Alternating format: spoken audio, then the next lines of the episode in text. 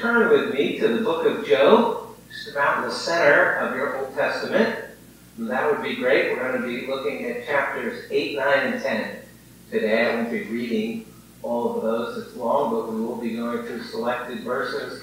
We have in this book, uh, there's going to be a number of sermons that take uh, bigger chunks, so we will be doing selected verses as we go through there to get the sense of the whole.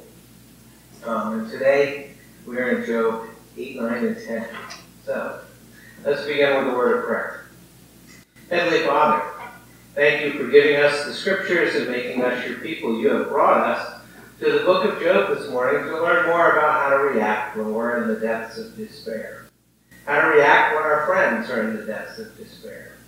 And Lord, sometimes we don't know what to say and we don't know what to do. And we don't know how to bring hope to ourselves or to each other. So teach us where we find hope.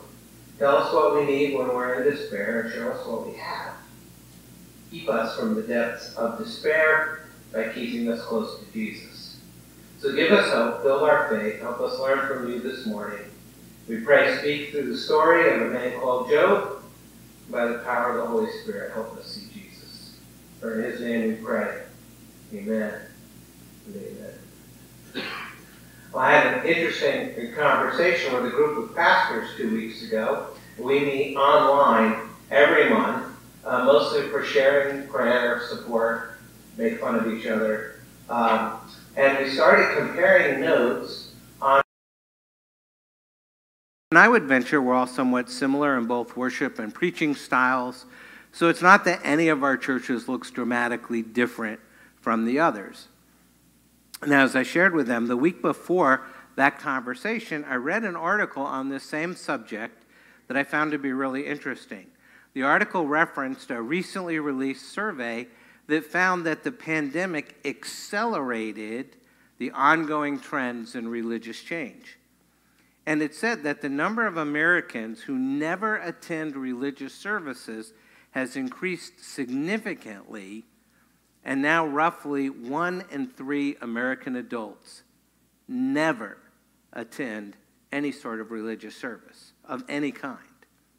Now, the fastest decline were among young people, those who are single, and self-identified political liberals. The slowest decline was in the opposite group, older, married, conservative, and this was interesting, those with college degrees. No group increased in attendance. So it was either big decline or slow decline. But the interesting thing about the article was these attendance trends, it wasn't about the effects they're having on the church, but the effects they're having on our society. Now, the National Bureau of Economic Research, which I'd never heard of before, apparently it's a think tank in Cambridge, Massachusetts. Anyway, they published a paper connecting this decline in religious attendance with an increase in deaths of despair. Now, deaths of despair is a technical term coined in twenty fifteen by two Princeton economists. And they were seeking to find out what was causing the decline in life expectancy in our country. For two hundred years, life expectancy has increased every year until the last five. And then it started going down. It sort of plateaued for a little while, and now it's going down. So they've been studying this now for about ten, fifteen years, what's going on. And they discovered the dramatic increase in death rates is coming from three causes: drug overdoses, suicides, and alcoholic liver disease. In the last twenty years, deaths from those three causes have increased between fifty and four hundred percent. And their conclusion is that people have gotten so tired of living or so overwhelmed by the hardships of life that they've either quit living or turned to some form of substance abuse to dull the pain. And so the big question is, why do people do that? And they gave three reasons. And they said that the pillars that once helped give life meaning, a good job, a stable home life, and a voice in the community, have all eroded. Now, this new study claims in the last three years, the decrease in religious attendance and the increase in depth, deaths of despair are affecting the same group of people. Now, all the studies say the trends have been going uh, this way for about forty years, but have significantly increased since the pandemic. So what does all this have to do with the book of Job? Well, let's look at those reasons again. The loss of a good job, the loss of a stable home life, the loss of having a voice in the community, combined with or resulting in a loss of faith, all of which directly correlate to increasing despair. What has Job lost? His livelihood, his home and family, his position in the society, and now we have this very public struggle with faith. And what has been the result for the last five chapters? Increasing despair. Now, that despair has actually been deepened by well-meaning but ill-advised friends. And last week we saw Eliphaz speak. Somewhat gently, but he spoke about the justice of God and how people get what they deserve. And Job answered him out of frustration and basically challenged everything he said. So this week, Eliphaz steps back, and another friend, Bildad, steps forward. Bildad isn't nearly as gentle, and he doubles down on the justice argument, adding that not only is God just, but he is fair. People really do get what they deserve. And to top it off, he basically says, Job, you don't know what you're talking about. So let's see how this debate goes. Starts with Job chapter eight. We find several accusations. Starting at the beginning of the chapter, he says, Then Bildad the Shuhite answered and said, How long will you say these things?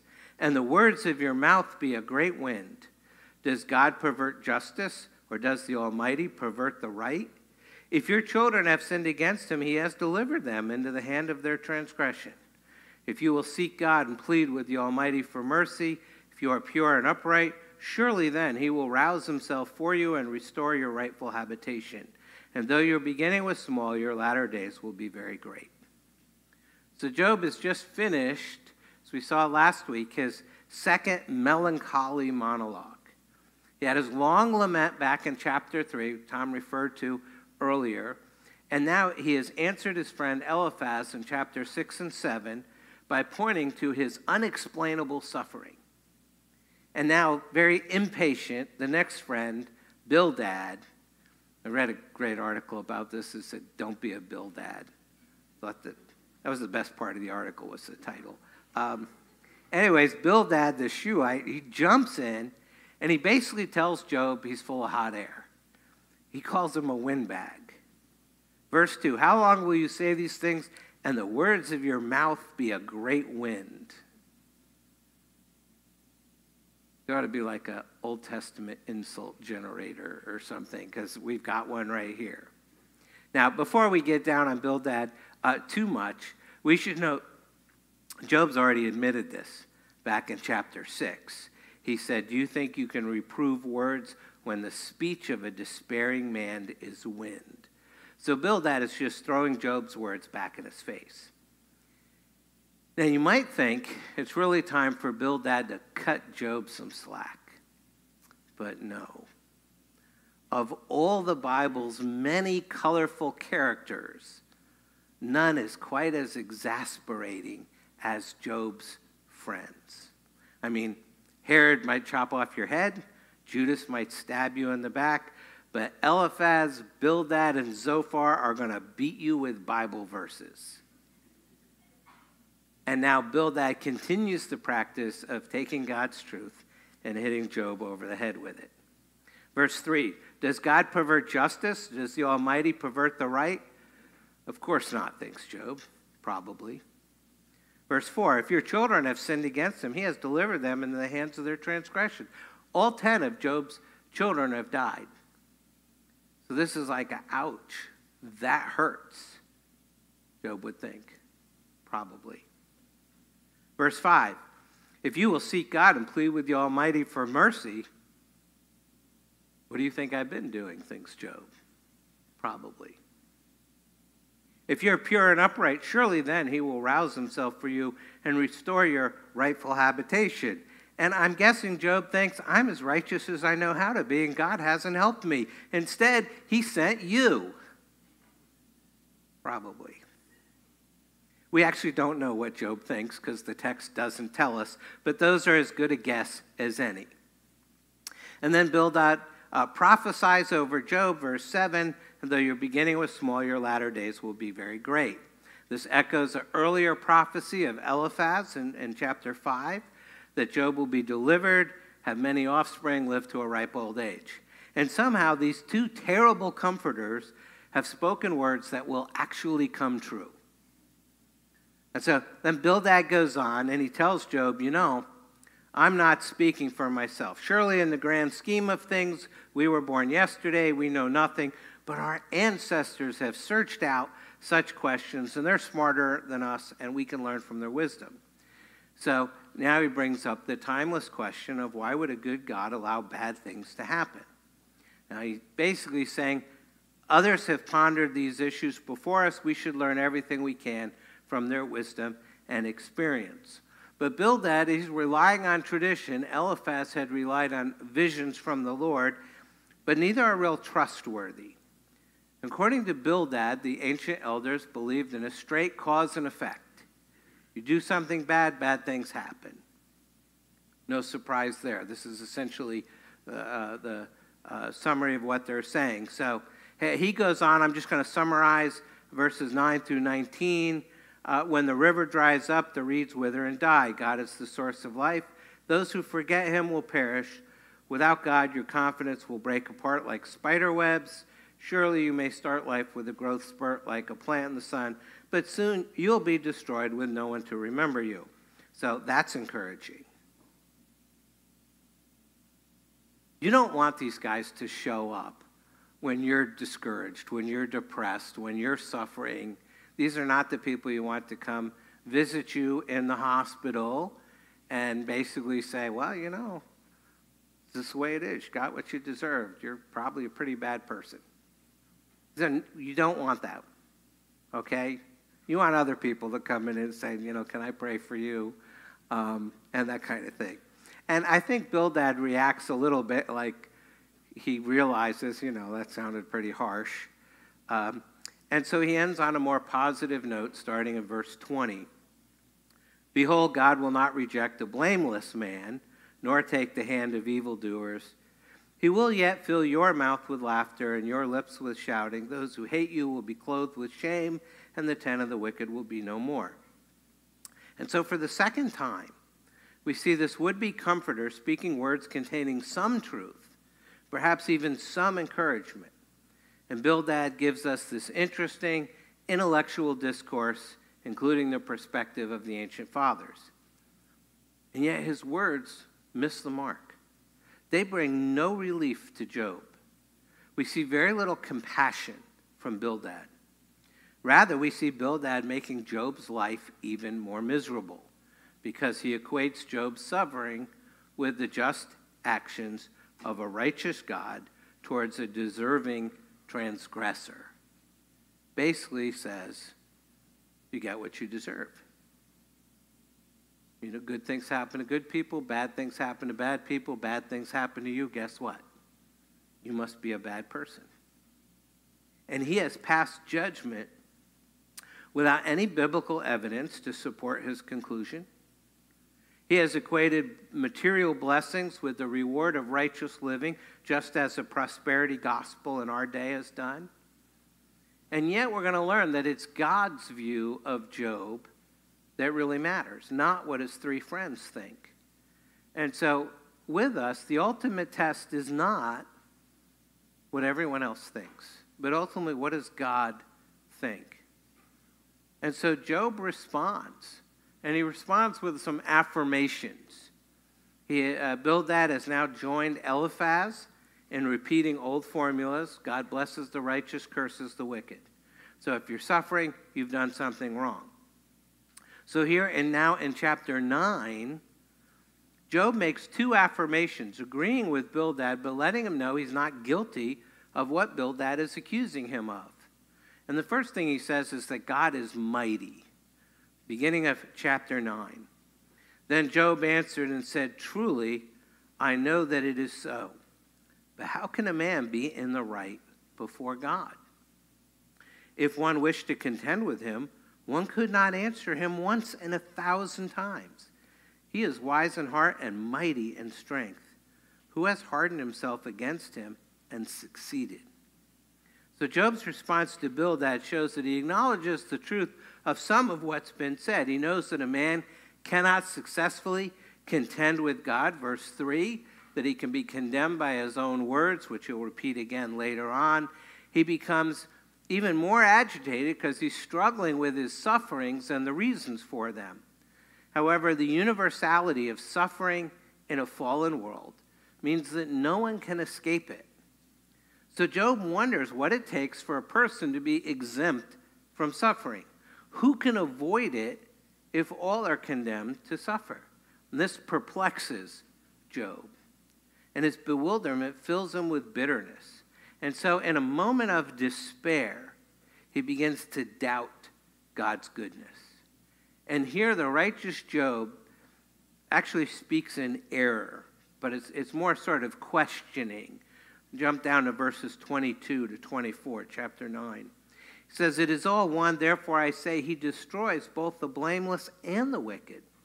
When disaster brings sudden death, he mocks at the calamity of the innocent. The earth is given into the hand of the wicked. He covers the face of his judges. If it is not he, then who then is it?" And Job knows that God is all-powerful, and there's nothing you can do to change that. You just have to accept it. And so he basically leaves us with this question: if God's not doing this, who is? But then he changes very unexpectedly. He sort of transitions. We know Job is speaking. They're all speaking in poetry. And Job's a great poet. And all of a sudden he transitions to this tribute to God's majesty. And he marvels that God is the creator. That's the second thing he says. And yeah, he's picking up at verse five. "He who removes mountains, and they know it not, when he overturns them in his anger, who shakes the earth out of its place, and its pillars tremble, who commands the sun, and it does not rise, who seals up the stars, who alone stretched out the heavens and trampled the waves of the sea, who made the bear and Orion, the Pleiades," I had to look that up, "and the chambers of the south, who does great things beyond searching out, and marvelous things beyond number. Behold, he passes by me, and I see him not. He moves on, but I do not perceive him. Behold, he snatches away. Who can turn him back? Who will say to him, 'What are you doing?'" Now his statement in verse eight, "He alone stretches out the heavens," echoes the words of the psalmist, actually several psalms. One example, Psalm one forty-seven, "He determines the number of the stars. He gives to all of them their names." So he's saying that God is happy, or, or Job is happy to accept the existence of the stars, of the constellations with all their positions and their movements. In verse nine, he says God made the bear and Orion. Those are constellations. And the Pleiades, another constellation, and the chambers of the south. And he agrees, verse ten, God does great things beyond searching out and marvelous things beyond number. And so God's handiwork is obvious to Job. And he acknowledges God is mighty, God is the creator, God is powerful. It, it's clear to anyone willing to look, but he doesn't see God's presence. He's crying out, verse eleven, "Behold, he passes by me, and I see him not. He moves on, and I do not perceive him." And so he thinks that God is still angry with him, and thus he remains angry with God. And that brings us to Job's continuing anger, which is chapter ten. Job ten and anger. Now, Job ten actually sounds familiar, uh, because much of it is based on Psalm one thirty-nine. Psalm one thirty-nine is one of the great Psalms written by King David, and it begins, "O Lord, you have searched me and known me." And David is amazed at the nearness of God. He rejoices in how well God knows him. He says he cannot escape God's presence, nor does he want to. And later on in Psalm one thirty-nine, verse eight, he says, "If I ascend to heaven, you are there. Make my bed in Sheol, you are there." So David marvels uh, at God is present everywhere. And then he talks about how God made him, and he says God knitted him together in his mother's womb. God planned his path from birth to the end of his days. And David longs to be even closer, to have God search and remove any evil from his thoughts. And it's an amazing psalm. But then we get back to Job ten, and it's like the anti-Psalm one thirty-nine. He basically takes David's words and reverses them. And so he says, starting in chapter ten, "I loathe my life. I will give free utterance to my complaint. I will speak in the bitterness of my soul. I will say to God, do not condemn me. Let me know why you contend against me. Does it seem good to you to oppress, to despise the work of your hands, and favor the designs of the wicked?" Jumping down to verse eight, "Your hands fashioned and made me, and now you have destroyed me altogether. Remember that you have made me like clay, and will you return me to the dust? Did you not pour me out like milk and curdle me like cheese?" One writer claimed that Job is comparing his embryonic form to cheese doodles. Just a thought.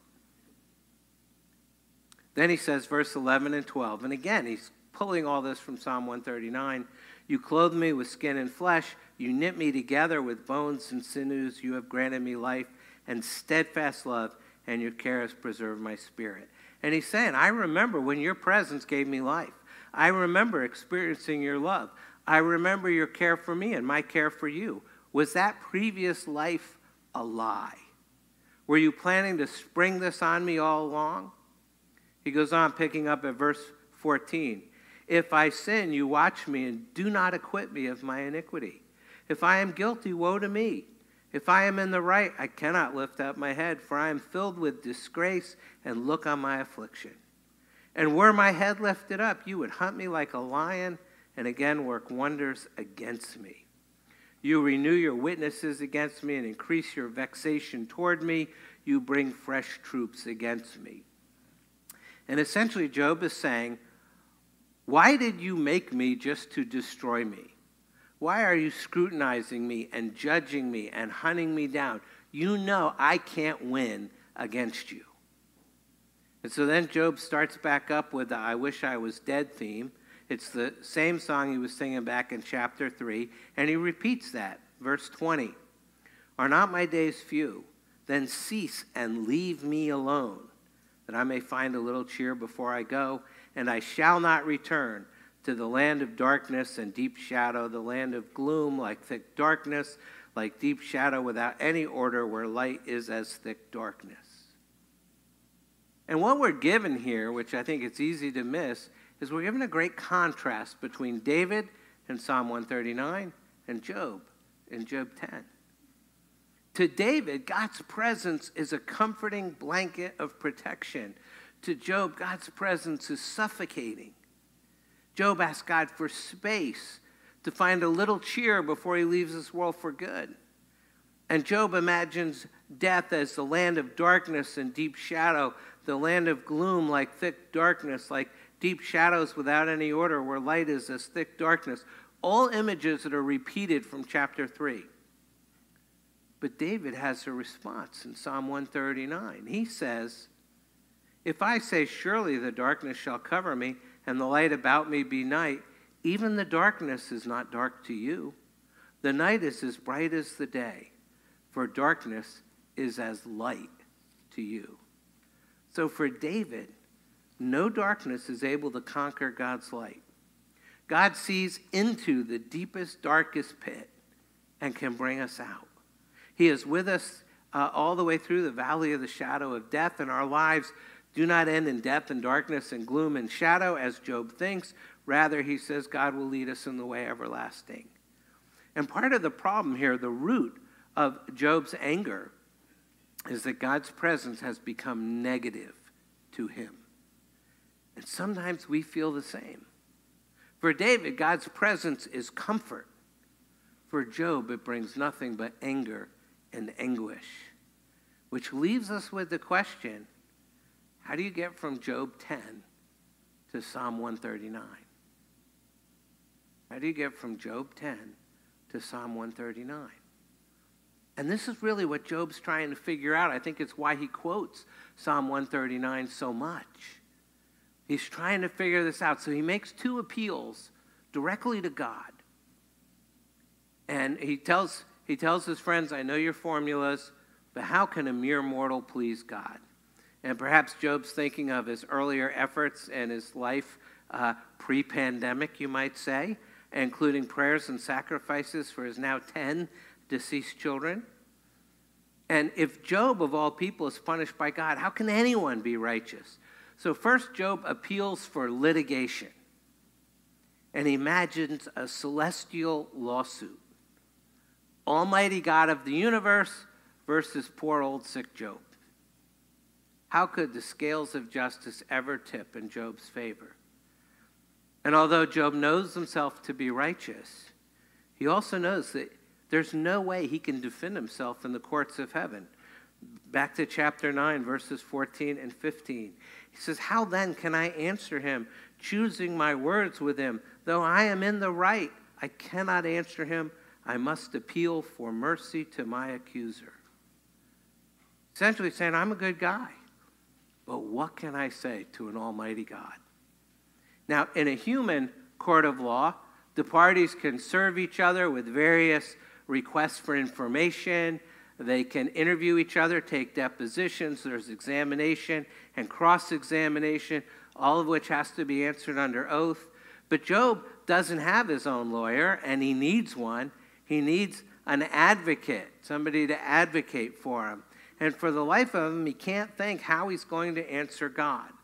And he certainly doesn't believe that God would answer him. And so all he can do is appeal for mercy. And so this appeal for litigation just fails from the start, which brings us to his second appeal, which is an appeal for mediation. And this brings us back to the important question at the beginning of chapter nine, where he says, how can a man be in the right before God? And this is the question he's trying to answer. So we go to chapter nine, starting at verse twenty-seven. If I say, I will forget my complaint, I will put off my sad face and be of good cheer, I become afraid of all my suffering.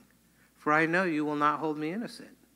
I shall be condemned. Why then do I labor in vain? If I wash myself with snow and cleanse my hands with lye, yet you will plunge me into a pit, and my own clothes will abhor me. For he is not a man, speaking of God, as I am, that I might answer him, that we should come to trial together. There is no arbiter between us who might lay his hands on us both. Let him take his rod away from me, and let not dread of him terrify me. Then I would speak without fear of him, for I am not so in myself. Job is asking about the need for a mediator. The New King James translates verse thirty-three as, nor is there any mediator between us who may lay his hand on us both. To put it in more modern language, Job is proclaiming his problem. God is altogether alien from me. How can I speak to him, much less face him in some heavenly courtroom? How I wish for a mediator who could come and stand between us with one hand on each of our shoulders, someone to take away God's punishing rod so I'm no longer terrified. And if I had that, I could speak to God with confidence. And Job sees his need of a mediator, believing that such a person will help him. And he knows that a mediator is required to approach God. And this suggests he's thinking of someone other than God himself. And it's actually a resilient hope for a mediator to stand between God and man. Now, we can feel Job's pain, just as we feel our own pain in various trials. We don't have to despair with Job. The good news is that God is awesome, and as we read earlier, God is not against us, God is for us. And the reality is God, in fact, grants both of Job's appeals. There is a heavenly court, and we are given an advocate, and we do have a mediator. And God sent his son to bridge the gap between his holiness and our sin. The New Testament states that Jesus Christ is our advocate. First John two one, my little children, I am writing these things to you that you may not sin. But if anyone does sin, we have an advocate with the Father, Jesus Christ the righteous. Not only is he our advocate, being God and man, both divine and human, he's also our mediator. First Timothy two, five and six, for there is one God and there is one mediator between God and men, the man Christ Jesus, who gave himself as a ransom for all, which is the testimony given at the proper time. Jesus Christ, substitutionary atonement, taking our place, his atonement for sinners is necessary in order to sanctify us before God. We need to be made holy in order to come into the presence of a holy God. And the high priestly work of Christ as our mediator allows sinners to do just that with an assurance of acceptance. We read that in Hebrews four. Since then we have a great high priest who has passed through the heavens, Jesus, the Son of God. Let us hold fast our confession, for we do not have a high priest who's unable to sympathize with our weaknesses, but one who in every respect has been tempted as we are, yet without sin. Let us then, with confidence, draw near to the throne of grace, that we may receive mercy and find grace to help in times of need. Because we have an advocate, an advocate, because we have a mediator, we can now draw near to the throne of grace. We can bring our issues, our problems, our questions, our debates to him with confidence. God doesn't reconcile us by our prayers or our penances, but through faith in the atoning work of the one mediator, the man Christ Jesus. Romans five eight says, eight through ten, but God shows his love for us in that while we were still sinners, Christ died for us. Since therefore we have now been justified by his blood, much more shall we be saved by him from the wrath of God. For if while we were enemies, we were reconciled to God by the death of his Son, much more, now that we are reconciled, shall we be saved by his life. Job longs for a mediator to plead his case with God. And ultimately, Job's appeal for this third-party mediator is fulfilled in Christ. Romans eight thirty-four says, who is to condemn? Christ Jesus is the one who died. More than that, he was raised, who is at the right hand of God, who indeed is interceding for us, is praying for us, is pleading for us. Christ was wounded and crushed so we could be healed and cleansed. God grants Job's appeals. And now with Christ as our advocate, and Christ is our mediator, who indeed is interceding for us, we can draw near to the throne of grace that we may receive mercy and find grace to help in times of need. You should thank God for that. Do that now, and then I'll close.